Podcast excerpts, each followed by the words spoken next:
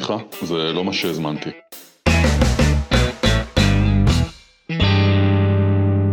אה, שלום, אנחנו שוב בפודקאסט, סליחה, זה לא מה שהזמנתי, פרק 33. אנחנו עם טל בשן, טל הוא מייסד בית ספר למנהיגות תודעתית ומפתח שיטת אימפקט. ואיך בחרת לקרוא לפרק היום? שכחתי. שכחתי. זה הגנטיקה שלך ששכחה. נכון, שכחתי, אמרנו, אני לא הגנים שלי? זה לא אני, זה הגנים שלי. אז קודם כל, אני שמחה שנזכרת, זה לא הגנטיקה, זה גבוה, הגיל. רמה גבוהה של קורבנות, זה לא אני, זה הגנים שלי. נהדר. הדגם, פרט והסבר, מה זה אומר? אנחנו אה, פה בהתפתחות אישית. אתה כן. מדבר איתי על גנטיקה. כן. איך זה קשור? אה, שאלה טובה. הייתי שבוע בים אה, עם חלק מהילדים שלי וצעדתי בחוף. אה, במכמורת, ופתאום איזה גברת אה, אומרת לי, סליחה, זה החוף של כושי פה, או שזה הבננה ביט של מכמורת? ואז אומרת לי, היי, בשן. עכשיו, אני מסתכל עליה, וזו יעלי, שאני לא ראיתי אותה מגיל 16, אנחנו מדברים על 35 אה, שנה אחורה. וזיהינו אחד את השני בגלל הגנים שלנו, כי היא נראתה שתי טיפות מים, אבא שלה, כולל רק באישה, כולל ה... הכובע רחב השוליים שמקופל מקדימה ככה למעלה, כל הניואנסים של הגוף, זאת אומרת, בגלל שעברו 35 שנה, היא פשוט נראתה כמו אבא שלה שפגשתי פעם אחרונה לפני 35 שנה, באותו חוף ים, דרך אגב. וזה היה מדהים, כי היא זיהתה את אבא שלי בי, ואני זיהיתי את אבא שלה בה, וזה היה מדהים לראות איך הגנים ככה בסוף מנצחים אותנו במניירות הגופניות וב... בהתנהגות, ואם הייתי אומר לה שהיא חובשת את הכובע בדיוק כמו אבא שלה, הייתה סתם, זאת אומרת, סתם אתה אומר, אבל, אבל האמת שזה היה בול. אז מה שאתה אומר לי כרגע זה שאפשר לסגור את הפרק, כי הכל כן. גנטיקה ואי אפשר להתפתח, ויאללה כן. ביי. את יודעת מה, בכלל יש גישות שאומרות uh, שהרוב גנטיקה, ושאנחנו באשליה שאנחנו יכולים לחנך את הילדים שלנו ולהשפיע עליהם או עלינו, אבל 90% מההתנהגויות שלנו הם בסך הכל איזה צבר גנטי של כל הצדדים שמעורבים בחתונה שלנו כמה דורות אחורה, ואנחנו שם סיכום של הגנים שלנו, וההורים יכולים להשפיע בנגיעה על הילדים שלהם, וכנראה שיש בזה אמת, אבל אני רוצה רגע לשמור על הרצף הזה של, של תחילת הפרק, ואז התיישבתי שם בחוף, ו... ובגלל שאני בטבעי מתבונן, אז אני מסתכל על אבות ובנים הולכים בחוף, אמהות ובנות, וזה תמיד גורם לי לחייך, כי אני רואה עד כמה הגנים פשוט עוברים, לא רק באיך שאנשים נראים, אלא באיך שהם סוחבים את הגוף שלהם, במניירות הקטנות, באיך שהכובע מונח על הראש, בחיתוך הדיבור, ואני מתענג על הדבר הזה, ובכלל, בפעם האחרונה שהייתי בחוף, היו גם שלושה תאומים שהסתובבו שם בגילאים שונים, וזה היה מקסים לראות. ויש גם דברים בתוך החיים שלי שאני רואה, שיש איזו תמונה שמעיין צילמה לפני איזה שנה, של, שלי ושל שני הבנים, אה, צופים בטלוויזיה, וזו תמונה שצולמה מאחור, ורואים את שלושתנו עם אצבעות מסוכלות מאחורי העורף, ורגל על רגל בשכיבה, ואותה רגל ימין על רגל שמאל, וזה פשוט שיבוט של התנוחה של סבא ישראל. ואתה אומר, יאללה, שלושה אנשים צופים בטלוויזיה, בדיוק באותו אופן, וכשאני מסתכל על נועם, הילד האמצעי שלי מפהק, הוא מפהק כמו אבא שלי, ואתה אומר, אוקיי, מה, מה הועילו חכמים בתקנתם? אה, הכל זה גנים, ובתור מי שמטפל ועוסק בחקירה, אתה אומר, מה, מה בכלל אני עושה? עוד דבר שמאתגר את העבודה שלנו זה גם מחלות גנטיות. אנחנו אה, מגלים, אה, השבוע לילד שלי יש איזו דלקת במרפק ובאצבעות, והוא, והוא חרד, ו...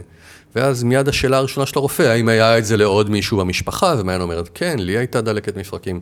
והנה גם הגנים האלה מביעים את עצמם ברמה הפיזיולוגית. אבל אני כמובן לא רוצה לדבר לא על זה, לא על זה ולא על זה, אבל זה הרצף הזו של גנטיקה ואסטרטגיות ילדות, גנטיקה והתנהגות, גנטיקה ופחדים, גנטיקה ותודעה ריאקטיבית, גנטיקה ותת מודע טוב ומיטיב, איך אנחנו מושפעים מגנטיקה בבניית אסטרטגיית הילדות שלי. תגיד, אם אתה יכול להסביר בשתי מילים על מה זה אסטרטגיית ילדות, כי לא כולם מקשיבים לפרקים שלנו מ-1 עד 33, אלא לפעמים ככה מגיעים לכל פרק אה, בסדר אחר. טוב, את יודעת, זה לא בדקה, אבל אסטרטגיית ילדות באה ואומרת, יש כאב ילדי, יש ילד פגוע, יש דרמה שמתחוללת בילדות, אנחנו בפרקים השונים קוראים לזה בור, מצדה, הוא היה דוחה זה. תת המודע, טוב ומיטיב, אומר, הדבר הזה הוא טרגי, הוא קשה, הוא כואב, הוא מסוכן, הוא מפחיד. What should I do כדי לא לפגוש את אותו כאב, נגיד נטישה, נגיד פגיעה, נגיד אובדן אמון, חוסר אונים, לא משנה מה, ומתפתחת באופן לא מודע אסטרטגיה, כלומר התנהגות שהולכת וצוברת תאוצה, שכל התכלית שלה לדאוג שמה שקרה בעבר לא יקרה שוב בעתיד. ניסחנו את זה בצורה בהירה, אמרנו שתכליתה של אותה תודעה ריאקטיבית, אותו תת מודע טוב ומיטיב, היא אומרת, פעם מצדה נפלה, זה היה נורא, שנית מצדה לא תיפול, what should I do?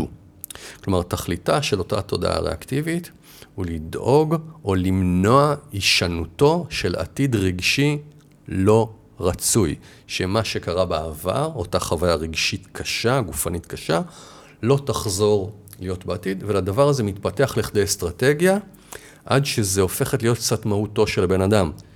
ממש באלפית השנייה, אם מישהו דחף אותי אחורה בגן ונפלתי לתוך הפח וכולם לעגו לי, והחוויה היא של השפלה ואובדן שליטה, אז אני אמרתי, אני חוויתי השפלה, היא תולדה של אובדן שליטה, הפתרון של זה שאני לעולם לא אאבד שליטה, הפתרון האסטרטגי הוא להיות בשליטה. איך ישר מניפה אינסופית של דרכים להיות בשליטה? מתפתח בן אדם שהוא בשליטה מלאה על מה שקורה סביבו, על אנשים שסביבו בכל מיני טכניקות, זה מדהים.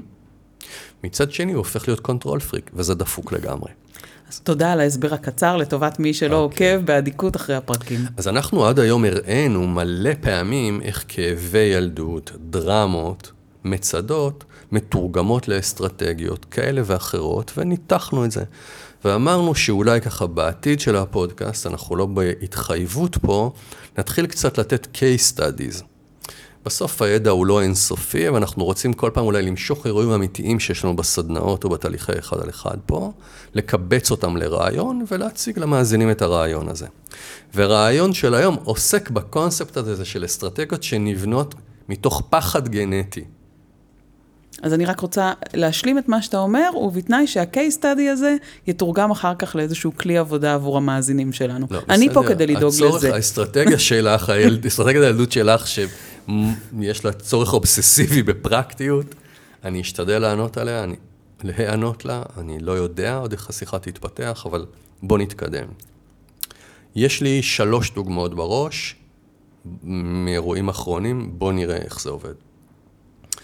אז אירוע ראשון, ודווקא נתחיל עם מה אנשים באים לפעמים, יש לנו אה, בן אדם שמגיע עם שני כאבים לתוך הסדנה, הוא כבר לא ילד, נגיד שהוא בן גילי, לדעתי נגיד 55 אולי יותר, ושני דברים שמטרידים אותו, הוא כבר מרגיש שהוא הורס את הקשר שלו, הוא נשוי בשנית, אה, על ידי זה שבכל פעם שנגיד שהוא יוצא מהעבודה או מפגישה, הוא מסמס לבת הזוג שלו כדי לקבל ממנה איזשהו פידבק, מה העניינים, מה קורה, והיא לא עונה לו.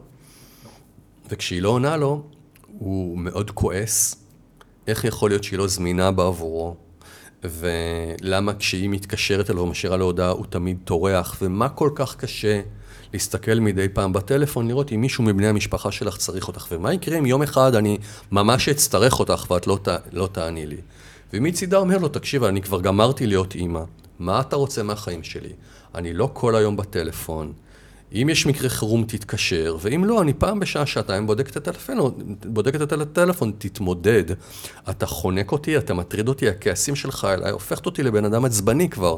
כל הזמן יש לך תלונות שאני לא שם בשבילך, שאני לא קשובה, שאני לא זמינה, שאני נוטשת אותך, זה מעייף אותי מאוד, וככל שהיא עודפת אותו כמובן, הצורך שלו פחות נענה, והציפייה שלו לא נענית, והוא תוקף אותה יותר, והדבר הזה כבר הולך אה, לעברי פי פחת, ו... ואנחנו בבעיה. ובגין זה הוא הגיע לסדנה. בין היתר, זה קונפליקטים של זמינות, ו... ואת כן בשבילי ולא בשבילי, תנפחי את זה, תביני איך הדבר הזה מתפתח בתוך קשר, למה את לא בשבילי פה, ולמה אתה כן בשבילי פה, אבל הנה הייתי, כן, אבל זה לא מה שאני צריך. שיחה מאוד גדולה. ודבר שני שהוא יודע להגיד, זה שלמרות שהוא כבר בן אדם יחסית מבוסס וזה, הוא לא מפסיק לדהור, הוא לא מסוגל לעצור, אין לו מנוחה, יש לו ילד בן 27 שמטריף אותו כי הוא לוקח את הזמן, והוא איזי, והוא קצת עצלן, עד כדי כך שכשילד הולך לנוח, הוא שם את האוזן על, ה, על הדלת כדי לראות ש, שהכל בסדר שם. ואנחנו מתחילים לחקור. זה מה שאנחנו עושים ב-case study, כלומר מבחינתנו יש קשר קבוע בין מציאות לבין תודעה, ואם זו המציאות שהבן אדם חי בה, בהבנה שלנו זה משקף מצב תודעתי. זה הניגון של תודעה ומציאות. ובסוף החקירה הזאת אנחנו מגיעים ל... לסיפור.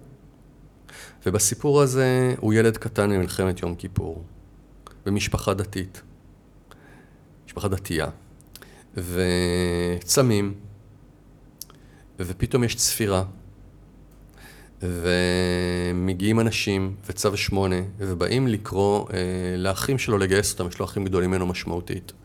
ומגייסים את שלושת האחים שלו מהרגע להרגע, וגם האבא שלו אה, אה, מתגייס והולך להסיע טנקים לרמת הגולן, והוא נשאר לבד עם אימא שלו, ואימא שלו קורסת אל תוך עצמה ומתמוטטת, נכנסת לחדר, ודה פקטו לא יוצאת מהחדר הזה עד סוף המלחמה.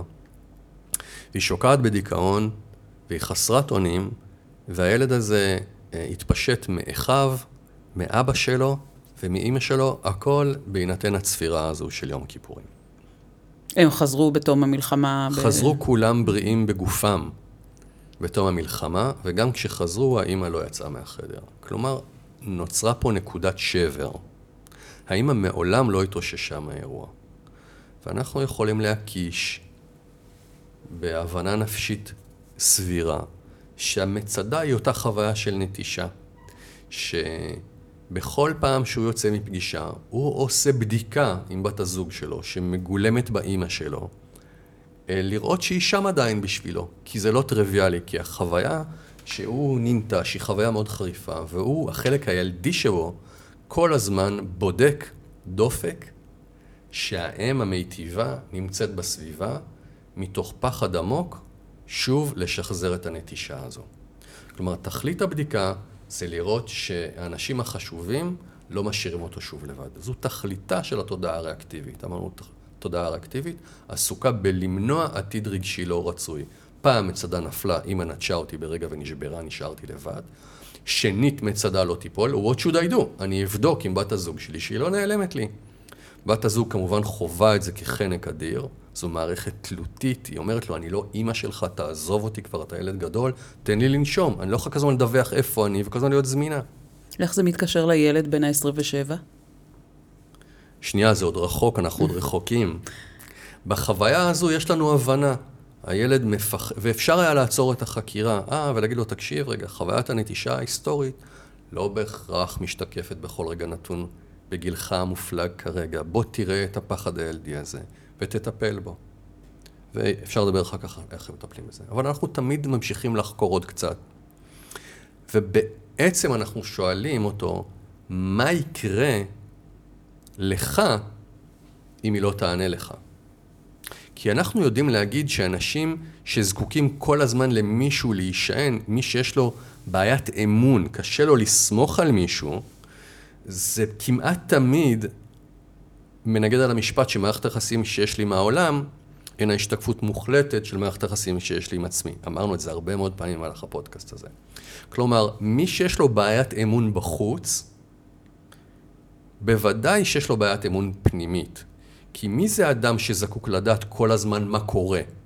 הבן אדם שלא מאמין שאם הוא לא ידע מה קורה, הוא יוכל להסתדר. מי חייב לתכנן כל צעד בטיול שלו? מי שאומר, אם לא יהיה לי את הצעד הבא, אוי אוי אוי, מה יהיה?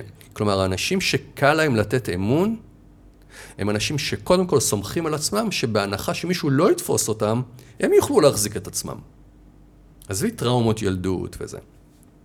אז דרך הקונספט הזה אנחנו חוקרים מה יקרה אם היא לא תענה. הוא אומר, אם היא לא תענה, אני אהיה לבד. ואם אני אהיה לבד, אני אהיה אבוד. ואם אני אהיה אבוד, מה יקרה לי? אני אכנס להלם ואני אשקע בדיכאון, וטאק. פתאום אנחנו מבינים שהפחד העמוק האמיתי שלו זה להידמות לאימא שלו. הוא אומר לעצמו, הגנטיקה עוברת. בדיוק, פה אנחנו מתחברים לזה. לגנים. הוא אומר, אם אני כל כך דומה לאימא שלו, והוא דומה בפנים לאימא שלו, הוא דומה באופי לאימא שלו, הוא ילד של אימא במובן הזה שאומרים, אה, רואים, אוי, כמה הוא דומה לך, כן? כזה. אז באופן לא מודע אומר, אם אני ילד שלה, ואנחנו דומים, ואנחנו חולקים את אותם גנים, סביר מאוד להניח שגם הפגמים האלה נמצאים בי. ואם אני לא אהיה מי שיתמוך בי, אני כנראה אשתגע כמוה. זאת אומרת, הפחד העמוק שלו זה שבהינתן התנאים המתאימים, תתפרץ בו המחלה. והאסטרטגיית ילדות שלו עסוקה בלמנוע את התנאים שלכאורה יאפשרו לגנטיקה הזו להפציע בתוך התודעה שלו ולנצח ולהכריע אותו. וזה הפחד מהגנים. וילד מבוגר שכזה, ילד בן 55 שכזה, שמגיע עם פחד בתת מודע שלו, בו, אה, להיות דומה לאימא שלו ובורח מזה כל הזמן, איך בעצם אתה יכול לבוא ולהגיד, תעשה עבודה עם עצמך? זו הגנטיקה, זה מה שנגזר עלינו. אז קודם כל, רגע, אני, אני רוצה להשלים, כי שאלת מקודם ועכשיו זה רלוונטי, מה קורה עם הילד שלו מעבר לדלת? עם הילד שלו בן ה-27. בכל פעם שהילד שלו הולך לנוח, הוא בודק שהילד שלו לא שוקע כמו אימא שלו. כי הגנים עברו גם אל הילד. אין, אין סתם לנוח, וכששאלתי אותו, אגב, אם הוא יודע לנוח, הוא אומר לי, לא, לנוח זה משמם. אמרתי לו, אז מה אתה עושה כשמשמם? הוא אומר, אני יוצא לרוץ. זאת אומרת, יש פה בכלל תודעה שאומרת, כל עצירה תדרדר אותי להיות אימא שלי. כל עצירה של הילד שלי, כי הגנים שלי גם עברו הלאה. זאת אומרת, יש פה ממש עיוות, יש פה איזה רעיון שזה כאילו מנהלה, זה קיים, זה ינבוט, זה רק צריך את הגשם המתאים ואת הקרקע המתאימה. עכשיו, אין לי תשובת בית ספר, למרות שאנחנו בית ספר, אין לי תשובת בית ספר. אני יכול להגיד מה עשיתי עם הבן אדם הזה ספציפית. עם הבן אדם הספציפי הזה, עשיתי דבר שאנחנו קוראים לו מסגור מחדש, reframing. יש משפט מקסים ב-NLP של אחד ממפתחי השיטה, ריצ'רד בנדלר לדעתי, אומר שלעולם לא, מאוח... לא מאוחר מדי לחוות ילדות מאושרת. כן, הם, הם עושים שם מסעות בזמן, רגרסיה על ציר הזמן, מביאים אותך לילדות לנקודה מסוימת, משנים את הפרספקטיבה והפרשנות שלך על אותו רגע, ומשם אתה כאילו יוצא בן אדם חדש, כי אתה כאילו לוקחים את התובנה החדשה הילדית ורצים איתה לעתיד.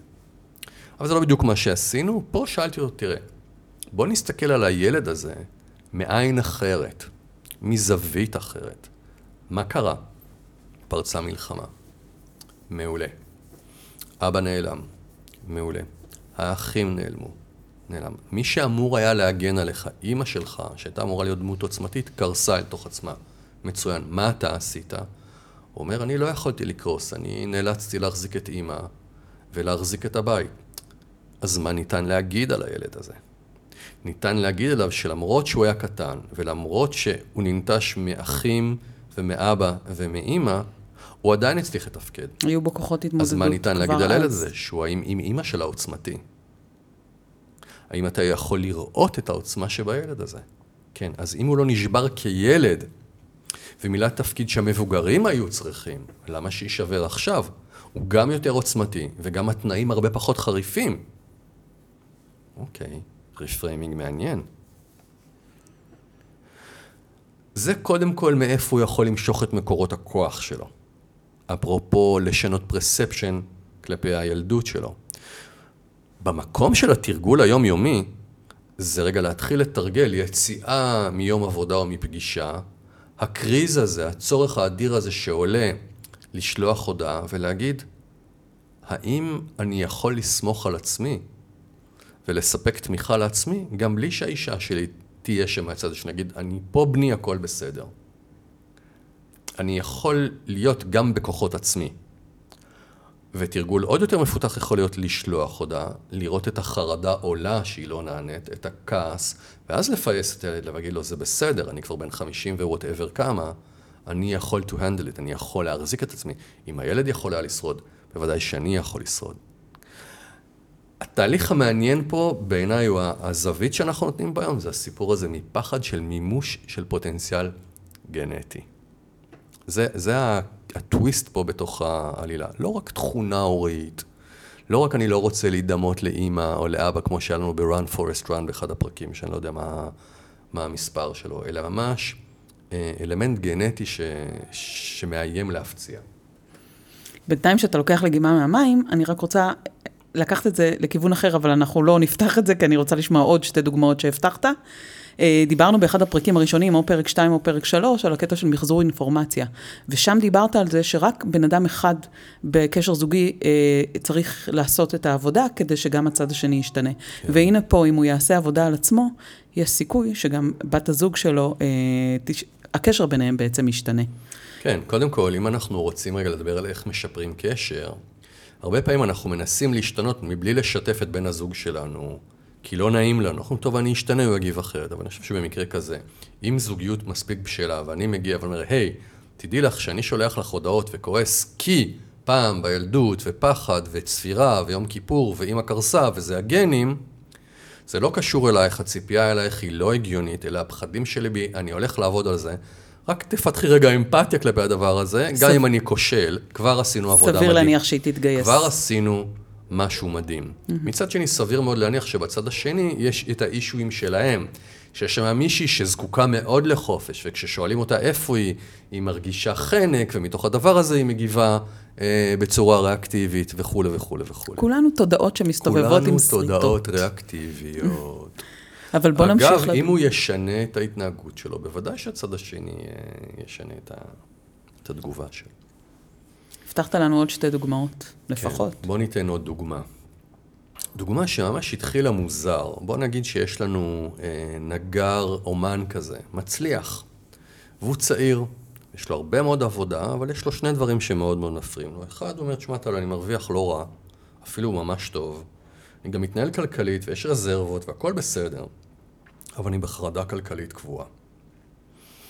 ושתיים, תקשיב, אנחנו לא התחתנו ואנחנו תכף מתגרשים.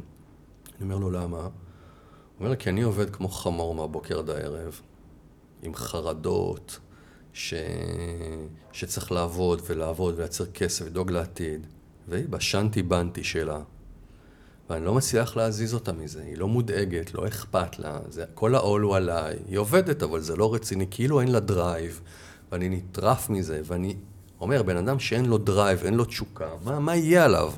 ואני אומר, אין דבר כזה בן אדם עצלן, יש או בן, זה מה שהוא אומר, אין דבר כזה בן אדם עצלן, יש או בן אדם שאין לו תשוקה מספיק גדולה, או שאין לו שוט מספיק גדול, או שהוא לא מספיק מפחד ממשהו, או, ש... או שאין לו drive מאוד גדול, ואני מנסה כבר שנים גם לדחוף אותה לאיזה משהו עם תשוקה, וגם לאיים על... להלך עליה אימים. ואני שואל אותו, תגיד, זה עוזר? הוא אומר לי, לא.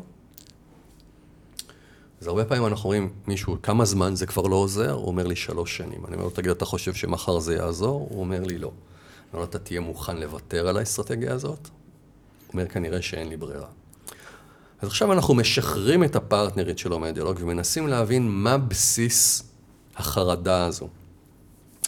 והרבה פעמים כדי להבין את בסיס החרדה אנחנו בודקים מה היא משרתת.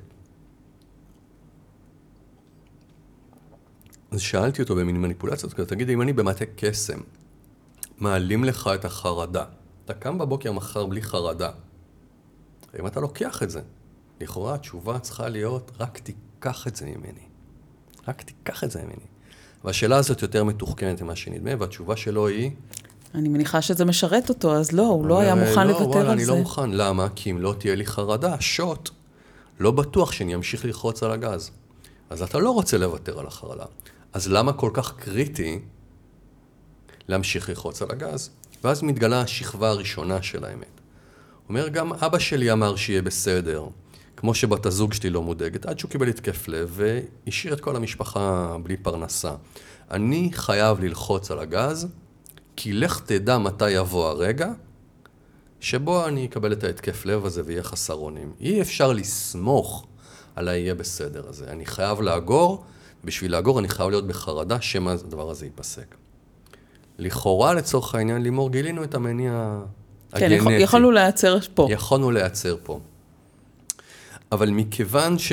טוב, יש תחושות בעבודה, אה, היה ברור שיש עוד איזה חלק, כי כל הזמן הוא אמר, היא תהיה עול עליי, אני לא מוכן שאני אהיה עליה עול, אני לא מוכן שהיא תהיה עליי עול, אפילו אבא שלי, כשהוא עישן ובסוף אה, גילו לו אה, סרטן, אני לא הייתי מוכן לעזור לו, אמרתי לו, זה מגיע לך, אתה, אתה עישנת, זה העונש שיש לך על, ה... על העישון. אה, אמרתי לאימא שלי, את לא טיפלת בעצמך וקיבלת סכרת, אז הסכרת מגיעה לך. את לא תשים את עצמך על הכתפיים. כל אחד צריך לסחוב את עצמו על הגב. והמשפטים האלה שמאוד מאוד אגרסיביים, שבן אדם אומר, לא, לא, לא, לא, כל אחד יסחוב את עצמו על הגב. כשסבתא שלי מתקשרת אני לא עונה כי אני יודע שהיא צריכה ממני משהו. ויושב בחור צעיר לפני חתונה ואומר, אני לבדי, לבדי, לבדי, לבדי. אני לא אסחוב את אשתי על הגב, איזה מערכת יחסים תהיה פה. כלומר, יש איזו תחושה שהרעיון של לשאת עול של מישהו הוא בלתי נסבל, אוקיי? ולא הייתה לנו ברירה אלא להיכנס לחקור. ולאט לאט אנחנו מגלים שקרה שם עוד משהו, שהייתה לו אחות מאוד קרובה אליו בגיל, היא הייתה מאוד מאוד בעייתית. היא הייתה מניה דיפרסיבית, וזה היה עול אדיר על המשפחה. בין היתר אולי זה קידם את התקף הלב של אבא. בין היתר אולי זה קידם את הסכרת של אימא. בין היתר זה גרם לו להידחק הצידה כי הוא סחב את עצמו. ולכן הוא גם היה בודד. ולכן עול של מישהו זה משהו שהוא מאוד מאוד מאיים. הנה, הייתה לי אחות שהיא עול. וזה פירק, אני לא קיבלתי אהבה, אמא התפרקה, באבא התפרק. עד לפה זה בסדר, זו מצדה מספיק גדולה. לגמרי, אבל איך זה קשור לגנטיקה? שכשנחקור מתחת לדבר הזה, נגלה שהפחד האמיתי שלו, נו לימור, להיות כמו אחותו? זה שהוא חולק את אותם גנים כמו אחותו. ושהסכנה הגדולה היא שמי שמוריד את הרגל מהגז ושוקע לתוך הכוחות האלה שפועלים בו, כלומר, יש לו אמונה עמוקה בנוגע לעצמו, שאם רק לרגע הוא יוותר, רק לרגע הוא ישקע, מכיוון שיש בו את החשיכה הזאת, שיש בו את הטירוף הזה, יש בו את החולשה הזאת, הוא חייב להיאבק באויב הזה, באויב הזה, כי זה יושב בתוך הגוף שלו. ולכן עצירה היא בלתי אפשרית, או מקל או גזר. כלומר, פה גם כן יש פחד גנטי עמוק. זה בדיוק כמו בדוגמה הקודמת, זה לברוח מהגנטיקה שלך. כן, רק שבמקום... שהיא לא חייבת להיות, להתממש. אין שום אין קשר. ש- אין- ב- סיבה ב- שהיא- פשוט אין שום קשר. אה, היא הלכה מדחי אל דחי, וסמים, וניסיונות אובדנות, ומה. והוא גבר עוצמתי. והוא גבר עוצמתי, אבל שהתחיל לייצר חיים מאוד מאוד בודדים. הוא שם לעצמו מקלות ברגליים, בזכות התודעה הזו של אה, אני צריך לברוח מזה. תחשבי אני שווה- צריך לברוח מזה, בת זוג שלי צריכה לברוח מזה, כל העולם אני צריך לא לא אחזיק להיות את בת כזה. הזוג שלי, הבת אז אמרתי לו, אז אז מה זה משקים אוטונומיים בתוך הבית? אתה תסחוב את עצמך, היא תסחוב אותה. מה יהיה כשיהיו ילדים? יהיה, אמרתי לו, מה יהיה כשיהיו ילדים? מי יסחוב את הילדים? אתם בכלל בלי עול. עכשיו, להבין את הדבר הזה, להבין שהוא גבר עוצמתי, להבין שלסחוב מישהו על הגב זה לא תמוד עול, זה ביטוי של אהבה, ביטוי של נתינה. יש בזה עונג, יש בזה מימוש, יש בזה תשוקה. כאילו, היה פה קיר מאוד מאוד גדול לשבור. וגם פה, כמו שהרבה פעמים אנחנו אומרים, אפשר לקפוץ בנג'י מתפיסת המציאות למציאות עצמה. בנג'י ולהיהרג. וכשהוא מבין שהוא חי מתוך פחד, שיש בו את הכוחות עליהם, שהוא חייב להילחם בהם, שמא יביעו את עצמם, וכשהוא מסתכל על כמה עוצמתי הוא באמת, ועד כמה הוא באמת בריא נפשית, הוא יכול להתחיל לסמוך על עצמו. ובמקום הזה להוריד את הרגל מהגז, במקום הזה יכול להגיד לחרדות, אני לא בטוח שאני זקוק לכם, מותר לי לנוח. זה שאני נח לא אומר שעוד רגע משתלטת עליי הדיכאון והשיגעון. אז זו דוגמה שנייה לדבר הזה, ובמקרה דיברתי איתו היום לפני הפרק, רציתי רשות להשתמש בחומרים, למרות שאנחנו לא משתמשים בזה, והוא לא באמת נגר, טה טה טה טה, אבל עדיין אני מדבר עם האנשים לפני כדי לראות שזה בסדר. כולם אגב שמחים בדרך כלל אה, שההתניות האלה יעלו על ה... כן, אני חושבת שהם מרגישים גם שזה נותן השראה לאנשים אחרים. כן. מה הדוגמה השלישית? דוגמה שלישית תהיה יותר קצרה, אבל אולי יותר דרמטית.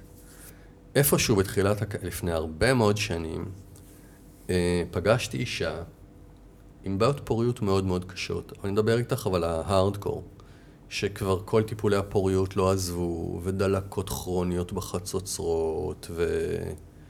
ושום דבר, וייאוש גדול.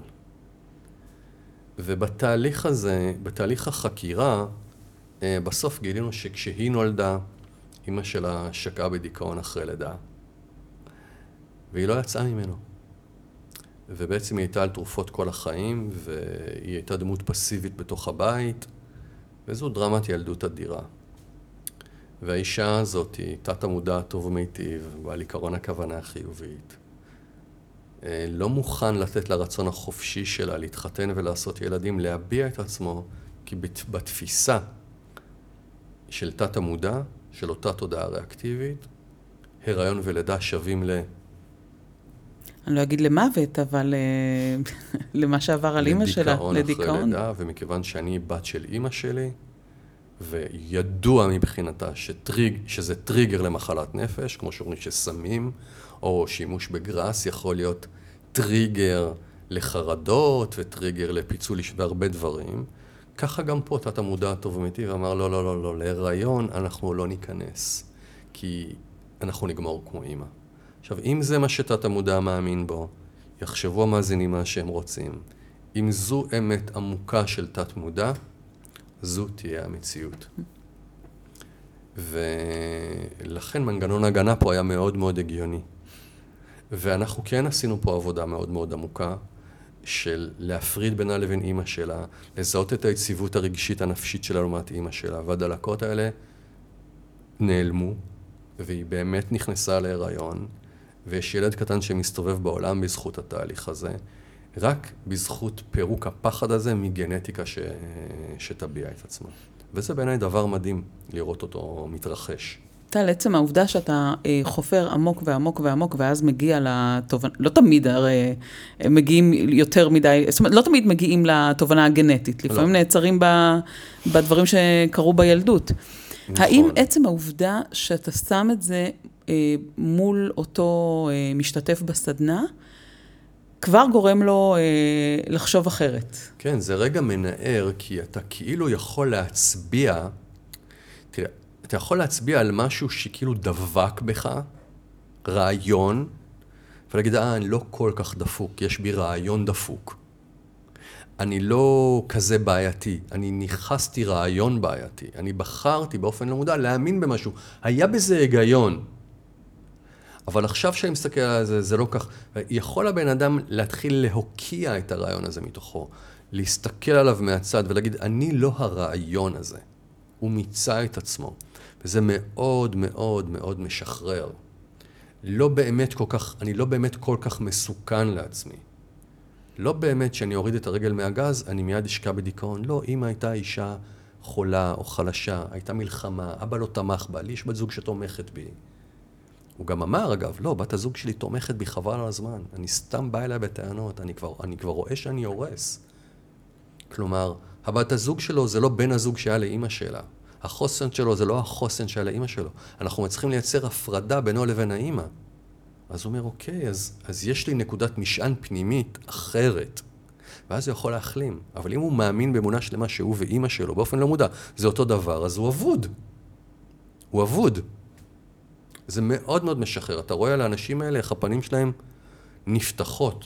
הוא אומר, אה, בגלל זה החרדה הזאת. איזה טיפשי זה. אני לא ממש צריך את זה יותר. היא פה בשבילי. ואני לא אשתגע אם טלפון לא יעלה. אנשים, תראי, אתה לא רואה את מערכת ההפעלה שלך. לא, לגמרי לא. זה קורה בסדנאות, אני רואה. נכון. לפעמים המנחה שואל שאלות כל שאר המשתתפים כבר יודעים מה קורה. יודעים והמש... לפני רבע שעה. והמשתתף לא, ובשנייה... כי מי שעונה למורה זה לא המשתתף, זו מערכת ההפעלה שלו. הוא ישב מולי הבחור הזה ואמר, לא, מה זאת אומרת? אם אני אוריד את הרגל מהגז, בן אדם ש... בן אדם צריך שיהיה לו תשוקה, צריך שיהיה לו כוח, הוא צריך לעשות, הוא, הוא מחזיק אג'נדות, מה פתאום הוא אמר לי? לא, אני צריך לממש את התשוקות שלי, ויש לי אחריות משפחתית, ואני לא יכול להוריד את הרגל מהגז. מה זאת אומרת? והיא לא אחרי... ובונה סיפורים, אבל בסוף יש פחד, פחד מלהשתגע. אני, אני שותקת כי זה פוגש אותי בכל כך הרבה מקומות, אין לך מושג כמה. נו, תביא אני משהו. בטוחה ש, שגם המאזינים, זה פוגש אותם כי אולי יש להם איזושהי, אה, איזשהו מישהו במשפחה שבאמת הם פוחדים להיות כמוהו, או לפעמים גם אנחנו פוחדים ללדת מישהו, שהוא, ללדת ילד שיהיה דומה ל, שיהיה לו את אותם הדברים, שיהיה לו את אותם נכון, אה, נכון. בעיות נפשיות. אגב, אנחנו רואים את זה הרבה. נולד ילד שאני מרגיש שהוא דומה לי, חיצונית, וזה מאוד יכול להיות, ואז אני מניח באופן לא מודע שבגלל שהוא דומה לי חיצונית, הוא גם דומה לי פנימית. ואם אני הייתי דחוי בכיתה, אני צריך לעשות הכל שהוא לא יהיה דחוי כמוני, למרות שהוא לא דחוי. אין לו את המצוקה הזאת, אבל אני אומרת, מה אתה תקוע מול המחשב? צא קצת החוצה. כי מבחינתך הוא שכפול שלך ושל כן. הבעיות שלך. ושהוא תקוע מול המחשב, כי, כי הוא מפחד ממה שקורה בחוץ, ויש לו חרדה חברתית. אבל אני מאזין הרבה לאנ- לאנשים האלה. אני מסתכל על מה שהיא מספרת על הילד, אני לא רואה חרדה חברתית. ההורה מעמיס על הילד הדומה לו גנטית את החרדה החברתית, הוא אומר, תראו, זה, זה שיבוט.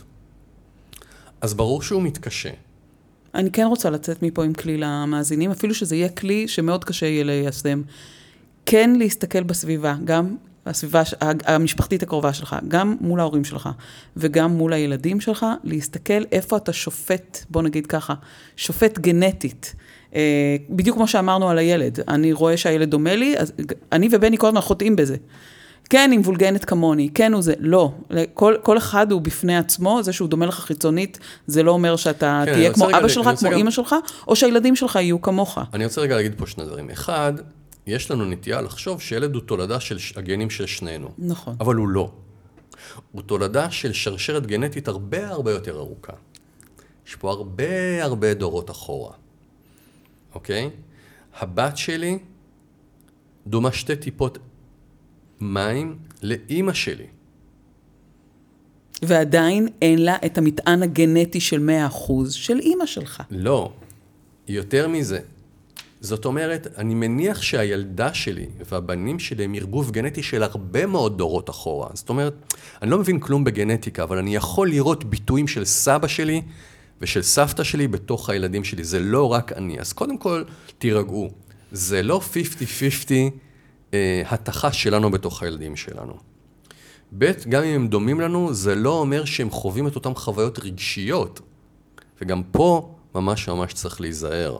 להעמיס עליהם את הפחדים של בגלל שהם דומים לי, הם יאהב, יש להם את אותם כוחות מנטליים שפועלים, אין להם את אותם הורים ואין להם את אותה סביבה. צריך לזכור, לזכור את הדבר הזה. עכשיו, אם את שואלת אותי לגבי איזה, לגבי כלי. אחד, אני אומר, אם יש לכם התנהגויות קבועות שמטרידות אתכם, יכולים מיד לשאול שאלה, האם זה קשור לחלק מהמהות הגנטית שהייתה להורים שלי, לכוחות גנטיים שפעלו עליהם? פשוט לשאול.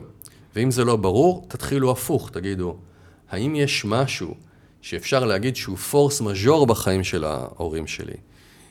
אימא שלי, היה לה תמיד אה, כאבי מפרקים. אוקיי. זה קשור לזה שאני רץ כל בוקר עד הערב אה, ועושה סוף. אבא שלי קיבל אה, התקף לב בגיל זה, זה אומר משהו? לאימא שלי הייתה סכרת, אבא שלי התפלפ, אימא שלי שקעה בדיכאון, אחותי הייתה מטורפת. אה, זה. תלכו רגע לחולאים הגנטיים של המשפחה, ותשאלו איך זה משפיע, כי אין מצב שהיה לך אה, אח או אחות על הרצף, אח או אחות שאיבדו את זה, אבא או אימא שאיבדו את זה, או איזשהו כוח גנטי שפעל, אין סיכוי שה mind שלכם לא עשה מזה מטעמים. אין סיכוי שהדבר הזה לא נלקח בחשבון. ומנהל אותי ביום-יום. אין סיכוי. עכשיו, יכול להיות שההשפעה היא קטנה, יכול להיות שההשפעה היא מאוד מאוד גדולה, אבל אפשר מיד לשאול את השאלה, לא צריך לעשות את כל החקירה ולגלות, בהפ... ולגלות בהפתעה שיש את הדבר הזה. אפשר פשוט לה... להחליט שיש, ולהגיד איך זה רלוונטי, הדבר הזה. אני רק רוצה במאמר מוסגר להגיד שעשרה אחוזים מהאוכלוסייה, ההורים, אה, אין התאמה בין, גנטית בין האבא לבין אה, הילד, עשרה אחוזים זה המון, מבלי שהם יודעים אגב. סיפרת את זה מקודם, שסטטיסטית, את כל האינפורמציה, הייתי פה בהלם. אה, אז גם עשו מחקר על זה, זה לפחות מחקר אחד שאני מכירה מאנגליה, וגם... שבו מה זה אומר? שכל מי שהגיע לבדוק אם הוא אכן הבן של אבא ואימא שלו. כל בן אדם עשירי, הוא לא האבא הביולוגי של הילד שלו, בלי שהם, זאת אומרת, הם לא יודעים מזה גם. אה, והילד לא יודע. גם הילד, גם, זאת אומרת, גם הילד, כל גם אבא... ילד הם לא עשירי חי עם אבא שהוא לא שלו. נכון, זה. אומר שעשרה אחוזים איפה מהאוכלוסייה... אנחנו ב-OCD בדבר הזה? מובילים? זה אומר שעשרה אחוזים מהאוכלוסייה, בהקשר לפרק שלנו, מנכסים לעצמם גנטיקה של אחד ההורים שלהם, שהוא לא אחד ההורים שלהם. וואו. כן, זה נתון מדהים, רוצו גם לפי... מח- להיבדק. מה? רוצו להיבדק. לא, אני לא אומרת עכשיו שכולנו עכשיו אני רק בתוך מבחנה, אבל אם יש לכם איזשהו חשד וממש אתם רוצים לדעת, לכו תעשו את זה. כן, אם אתם לא בצבע של אף אחד מההורים שלכם, אם אתם ג'ינג'ים שנולדו להורים שח- שחורים או בלונדינים, או לפחות קצת להמעיט בערך של, הגנטיקה אצלנו בתודעה. כן. אני רוצה להודות לך, שוב, אני אומרת, הפרק הזה פוגש אותי בהמון uh, צמתים בחיים שלי, ותודה, וברגע שאתה מביא את זה, ל, ל, שם את זה למעלה, בקצה הקרחון, אז uh, זה נותן לנו להתנהג uh, קצת אחרת. כן. אז תודה רבה, סיימנו את פרק 33. אני כן רוצה uh, להזכיר... 33 זה 6, ו-6 זה מספר המזל שלנו, ואנחנו וואו, אוקיי. אני רוצה להגיד שני דברים, למרות כן. שאתה לא אוהב שיווק. אז קודם כל, אנחנו תכף מגיעים ל-400 אלף מאזינים, שזה וואו. זה באמת הדבר השני שהוא וואו, שהתחיל בתור משהו שהוא מאוד קטן של מאזין בגרמניה, שאמר, אה, בוא נעשה סדנה בערי האלפים, כי אני רוצה שזה יהיה קרוב אליי. פתאום יש שלל סדנאות ברחבי העולם. נכון. אז תזכיר לי רגע איפה יש, עוד סדנאות. יש לנו אימפקט פלוס, הסדנה המתקדמת לבוגרים, יש לנו בקפריסין באוקטובר. יש לנו רעידת האדמה אה, קלקלה להם יותר ולנו קצת, כנראה בדצמבר, סדנה במרוקו, שיהיה בה גם, אנחנו רוצים גם קצת לטייל. כלומר, אנחנו מתחילים לחשוב על ביזנס ופלז'ר ביחד. מדהים. כלומר, לא רק לנסוע לאלפים וליהנות מהנוף, אה, לעשות גיחה קטנה, אלא אולי לטייל גם כמה ימים ולהרוויח את הטבע באמת, ובתוך הסטינג הזה לעשות גם סדנאות. יש מחשבה על לונדון, יש, יש, אה, יש הרבה דברים. אתה בסוף תגיע לירח. תודה, טל. בגיל 21. תודה. תודה.